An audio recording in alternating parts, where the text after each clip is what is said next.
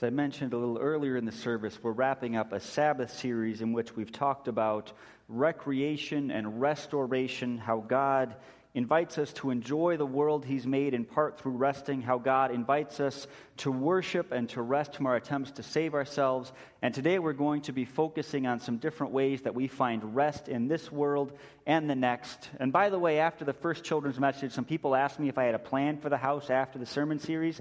I do not. So if you want a lightly used piece of real estate, let me know this week. If you don't, don't let me know. So I'll be reading a few verses from Exodus 20, then we'll go straight to Hebrews and then back to John. This is God's word for us this morning.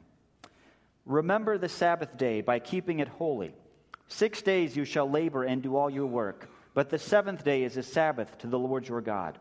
On it you shall not do any work, neither you, nor your son or daughter, nor your manservant or maidservant, nor your animals, nor the alien within your gates. For in six days the Lord made the heavens and the earth, the sea and all that is in them, but he rested on the seventh day. Therefore the Lord blessed the Sabbath day and made it holy. And then from Hebrews 4. Therefore, since the promise of entering his rest still stands, let us be careful that none of you be found to have fallen short of it. For we also have had the gospel preached to us, just as they did, but the message they heard was of no value to them, because those who heard it did not combine it with faith. Now we who have believed enter that rest, just as God has said. So I declared an oath in my anger they shall never enter my rest. And yet his work has been finished since the creation of the world. For somewhere he has spoken about the seventh day in these words And on the seventh day God rested from all his work. And again in the passage above he says, They shall never enter my rest. It still remains that some will enter that rest, and those who formerly had the gospel preached to them did not go in because of their disobedience. Therefore, God again set a certain day, calling it today, when a long time later he spoke through David, as was said before. Today, if you hear his voice, do not harden your hearts. For if Joshua had given them rest, God would not have spoken later about another day. There remains then a Sabbath rest for the people of God. For anyone who enters God's rest also rests from his own work, just as God did from his. Let us therefore make every effort to enter that rest, so that no one will fall by following their example of disobedience. And then finally, from John chapter 14 this morning Do not let your hearts be troubled. Trust in God, trust also in me. In my Father's house are many rooms. If it were not so, I would have told you. I am going there to prepare a place for you. And if I go and prepare a place for you, I will come back and take you to be with me, that you also may be where I am. As we think about Sabbath rest, rest, today, I'm going to talk about three problems, three issues in our lives, and then three ways that the rest that God intends for us, that that rest helps to address those problems. So we'll talk about how rest helps us to really trust God, how rest brings us freedom from sin, and then also we'll talk about the eternal rest, the eternal home that God has prepared for us. And the first problem that we're going to talk about this morning is that we're too busy. We are just too busy, and we are driven to be too busy. Our lives often are just too full, and we don't rest well. If you've ever watched parents of young kids trying to clean up their house, it can be quite a, quite an entertaining experience. They'll be over here picking up the little cars as fast as they can, and then the kids dump out all the Legos over there. So they go over there and step on a few Legos, which is a really miserable experience, and then they pick up the Legos and they get them back in the container, and then all the stuffed animals are out in the living room. So you run to the living room and you pick up the stuffed animals, and then you hear this concert coming from the kitchen because the kids have pulled out all the pots and pans and the spoons and they're banging away on the drums. And you run in there and if grandpa's over half the time, you find out grandpa actually took down all the stuff from the top shelves the kids aren't supposed to play with, and grandpa's sitting there drumming away with the kids. And as young parents, you get it, you get it from both ends, right? And it feels like sometimes you just can't ever stop moving. It feels like you're running around perpetually in this half crouch, putting out fires and putting things away, and you just can't keep up. And that's how life feels for a lot of us these days. As smartphones and other gadgets have become more and more prevalent, as we become more and more connected, work has intruded more and more into all the parts of our lives. And as kids' activities have become more and more structured and more and more scheduled, we have to do more and more running around to get to all the games and all the things that are scheduled. As life gets more expensive, we have to run faster and faster and faster and faster to keep up. The beat of our lives just keeps on picking up and picking up and picking up and picking up, and often we can hardly keep up. I think often in our busyness, we have this sense that we're being driven. We feel like we have to keep up with this, or else. Or else what? Well, or else our kids won't have the kind of lives that we want them to have, and they won't get into the right college, and they won't have the right careers. Or else we won't be able to afford our house and our car and our vacations and our school fees and all these things. Or else, maybe even just or else, we won't be able to look ourselves in the mirror and feel good about ourselves.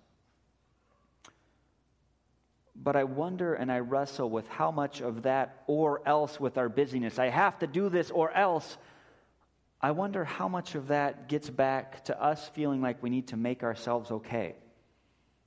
I wonder how much of our or else really gets back to us feeling like somehow we need to save ourselves. That somehow life won't be okay if we don't keep running and running and running. I think sometimes our busyness is a symptom that we think that the welfare of our families and the quality of our lives is all about how hard we work. And in some ways that's true, but in some ways it's not. And I think some of our busyness, some of our sense of just being frantic, comes from the fact that we don't trust God enough.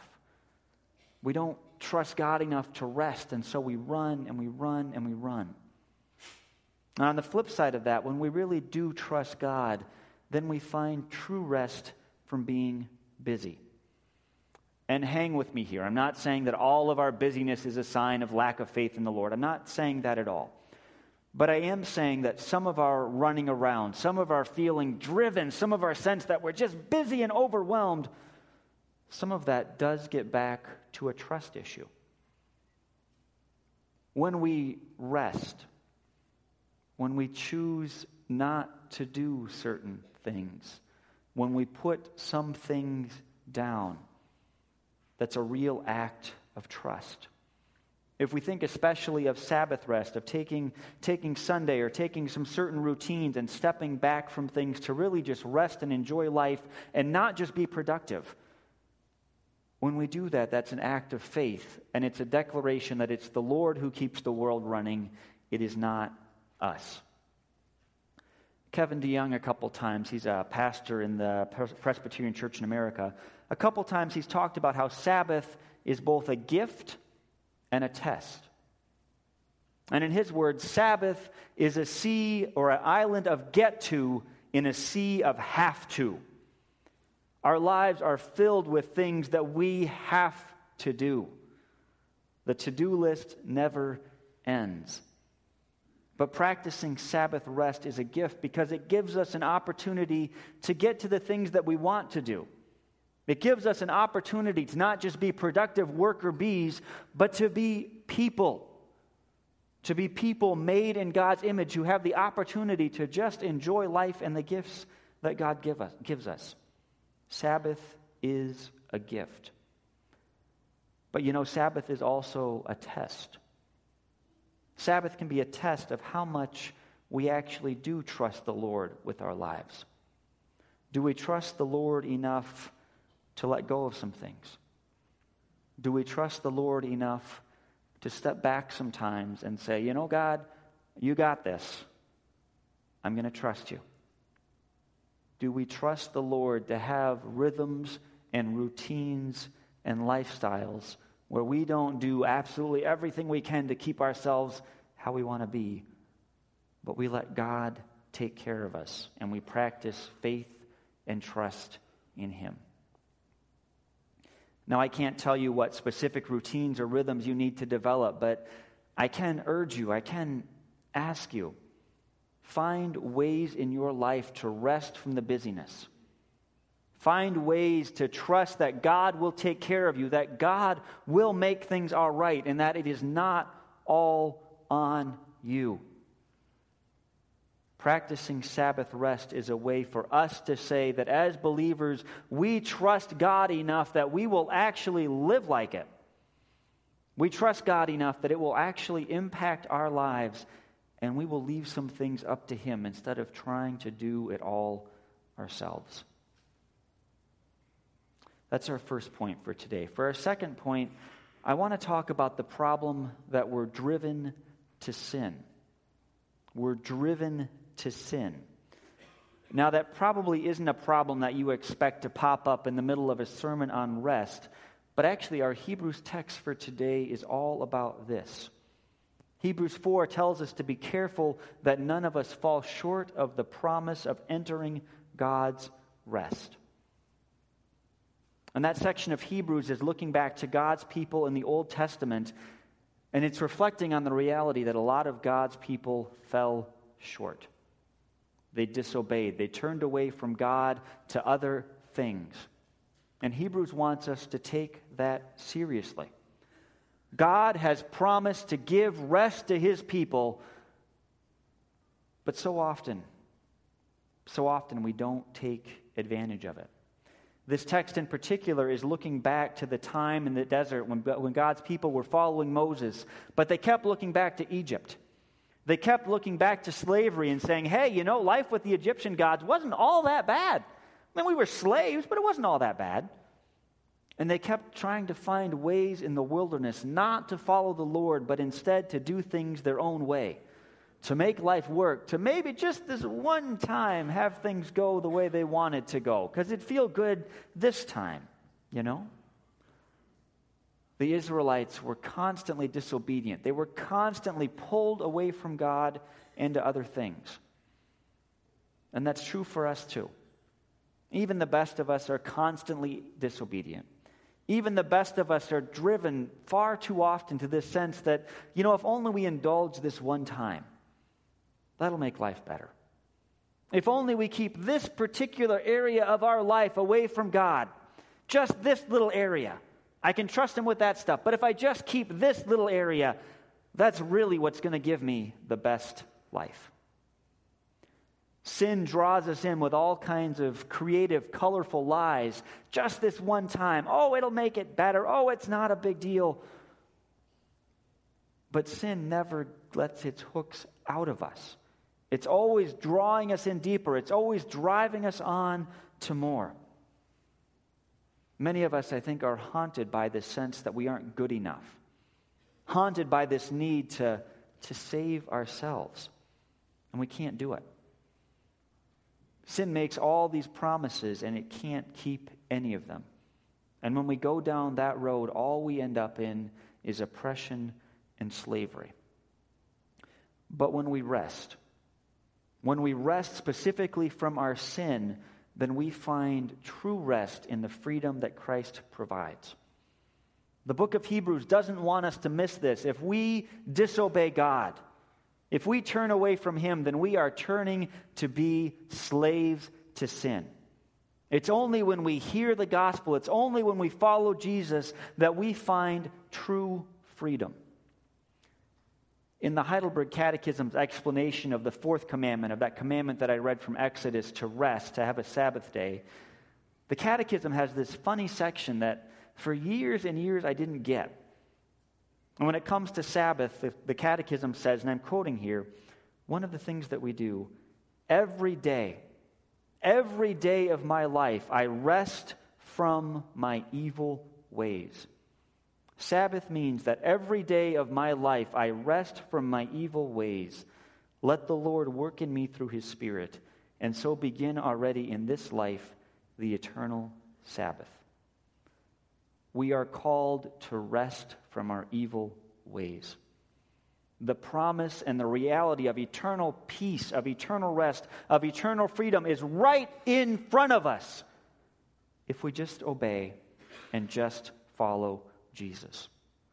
Someone wants to find a Christian as just someone who rests in Christ. A Christian is someone who lets go of other things and just rests in Christ. And one value of having, having a Sabbath, having a time every week that we set aside specifically to rest and to worship, one value of that is that it reminds us. It reminds us on a regular basis that we should turn away from other things. It reminds us on a regular basis that sin keeps pulling at us, but that if we follow Jesus, then we find true freedom.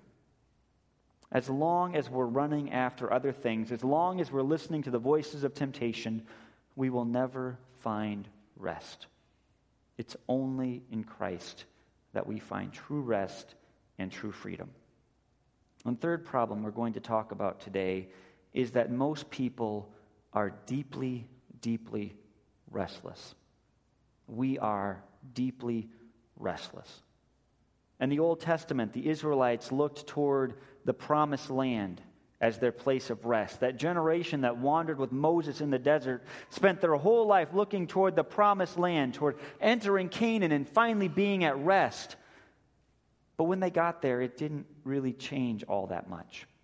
And that's why Hebrews mentioned that when Joshua led the people into the land, it wasn't their final rest.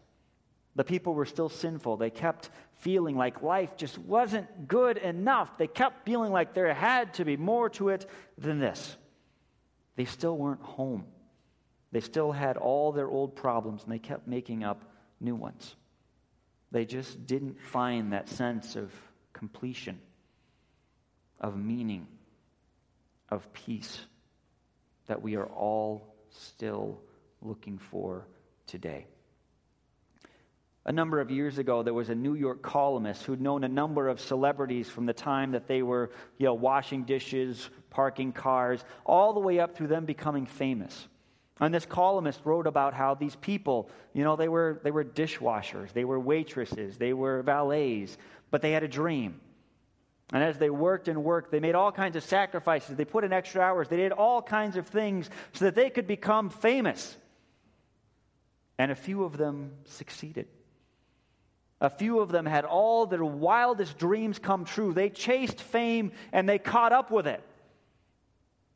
And then says this columnist, without exception, all of those genuine celebrities were more miserable than they were before. They were miserable when they were washing dishes because they had this dream they wanted to chase after. And they were miserable when they caught the dream because the dream didn't make them anybody different. They were still themselves. They still had all their old problems, and they had more new problems. Getting everything they wanted didn't solve anything. That's true for people who get everything they think they wanted. But the reality of our world and our culture, especially these days, maybe, is that a lot of people don't get anything of what they want. A lot of people's lives in some ways, our culture has just fallen apart, and there is no meaning and no rest to be found. Small town America used to be the kind of thing you'd picture if you pictured the perfect life. But these days, small town America is in an epidemic of joblessness, abuse, drug use. People don't have jobs, they don't have meaning, they don't have hope. In a lot of small towns in America these days, the paramedics spend most of their time going around and trying to help people recover from overdosing. They get called to children's little league games where parents have fallen off the bleachers because they overdosed at their kid's baseball game. They get called to the same house three or four times in a day as different family members overdose again and again because they have no hope. And that's not just a problem in small town America, that's a problem right here in Elmhurst. You talk to the hospitals, you talk to the funeral directors, and we have an epidemic of people dying here because they can't find any hope, because they can't find any rest, because there is nothing in their life that matters. And so they turn to drugs and they spiral down and down and down because just like everything else in this life, the promise of chemicals promises what it can't deliver. There is nothing in this life that can give us real rest. There is no peace to be found in this world. There is no peace to be found in this world apart from Christ. We are deeply restless, but God gives us eternal rest. God gives us the promise and the reality of real rest, and His is the only promise that can be fulfilled. The rest that God gives His people, it gives us real peace and real hope. It gives us reason to celebrate even when life seems empty. The rest that God promises us, the rest that God begins to give us in this life, changes everything for eternity, and it even begins to change today. When life feels empty and hopeless, Jesus offers real hope.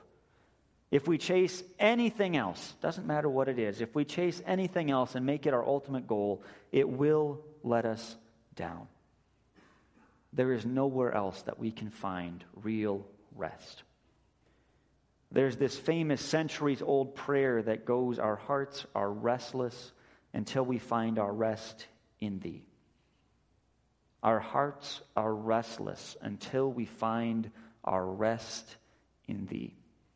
That prayer was written by a man called Augustine, and he had everything, everything you could ever want, and he wasn't happy. He wasn't at peace. He was restless. And it was only when he finally turned to Jesus that he found the rest he had been looking for his whole life.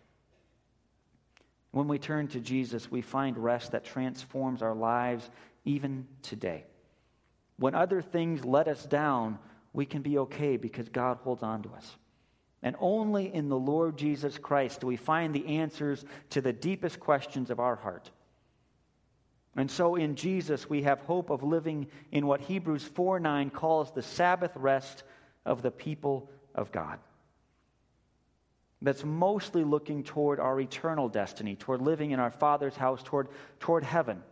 That's mostly what it's talking about. But as it looks toward that, that works backward to change our lives even today.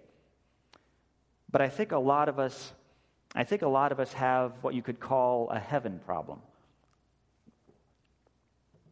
We have this problem when we think of heaven that we picture fluffy clouds and harps and white robes and we think, boy, that'd be nice to get there and take a nice nap. But five minutes after you wake up from your nap, what is there left to do? We tend to think of heaven by virtue of subtraction. We take away all the bad things and we think it'll be good, but we don't actually have a very positive picture of what kind of eternal rest God has promised to us.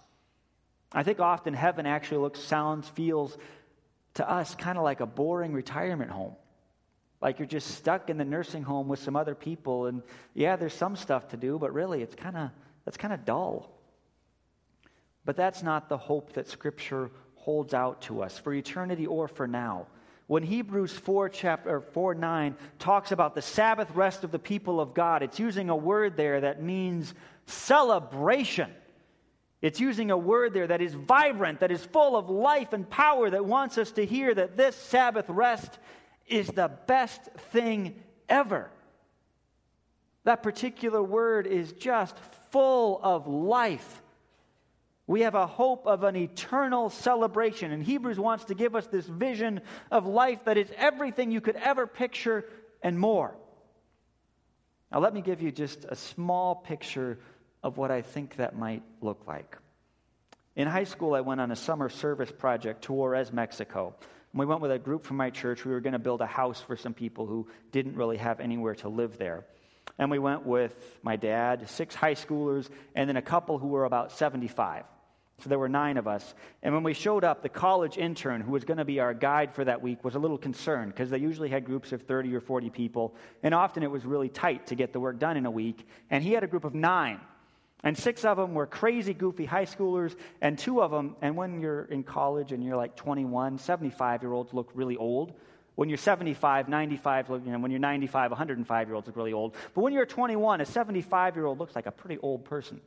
So he was kind of freaked out.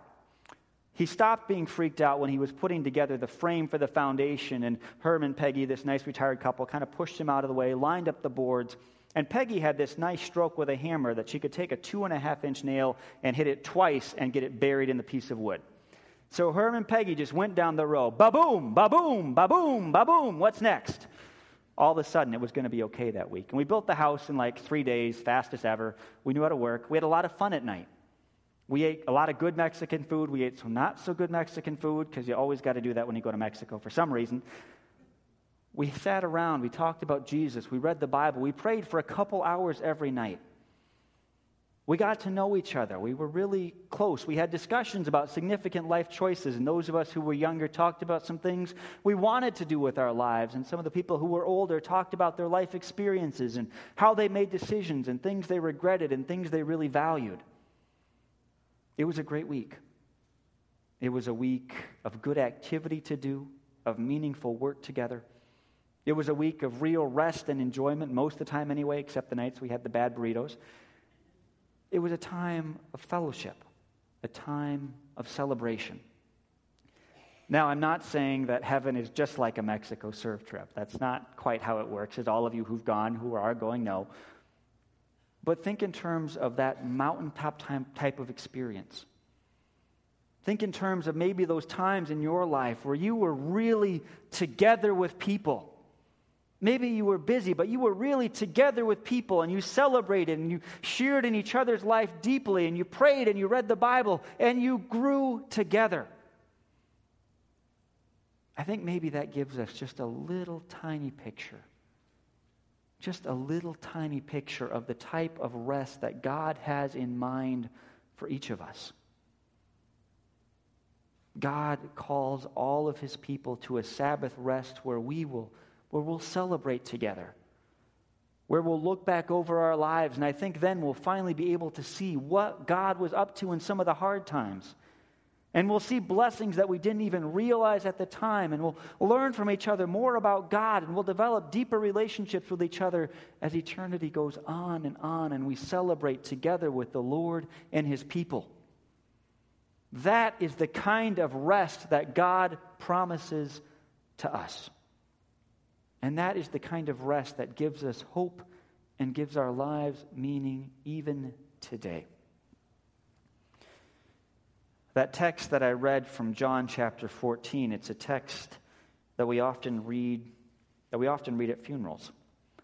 I hesitated a little bit even to use it today because almost all the time when I read it, I read it at funerals. But I think the reason we read it a lot is that it is a wonderful text that tells us where we really belong and where in Jesus we are really headed. And in those verses, Jesus tells his disciples that he is going and preparing a place for them. Jesus is saying, I am going ahead of you and I am making a room, a room especially for you in my Father's house. If we belong to Jesus, no matter what this life looks like, no matter how tough it gets, if we belong to Jesus, we have a room reserved for us in the Father's house forever. If you believe in Jesus, you have a place prepared for you for eternity. And whatever restlessness, whatever deep questions plague you in this life, when you get there, you will find true rest forever. Whatever sense you have that life is just not right, whatever sense you have that you just can't settle down and be at peace, when you get to the Father's house, all of those questions will be answered or they won't matter anymore.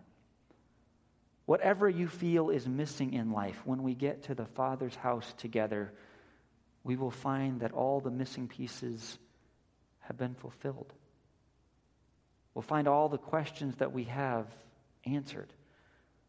We'll find our lives filled forever with grace and with peace.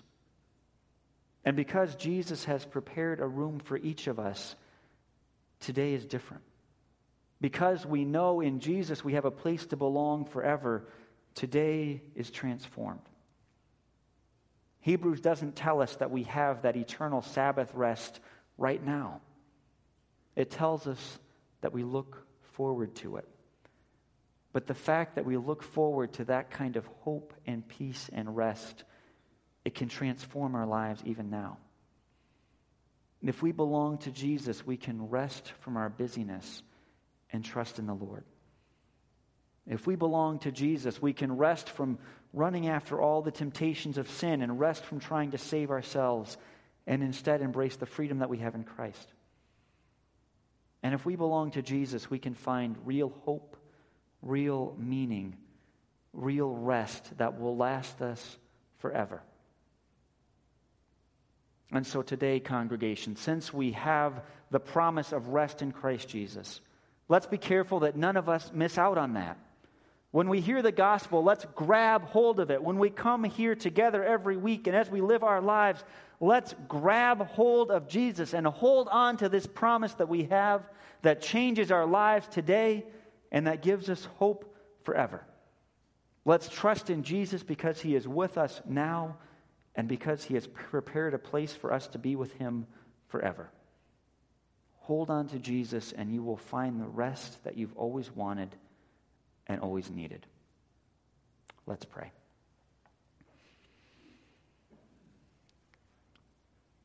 Father, we come before you today and we are restless in so many ways.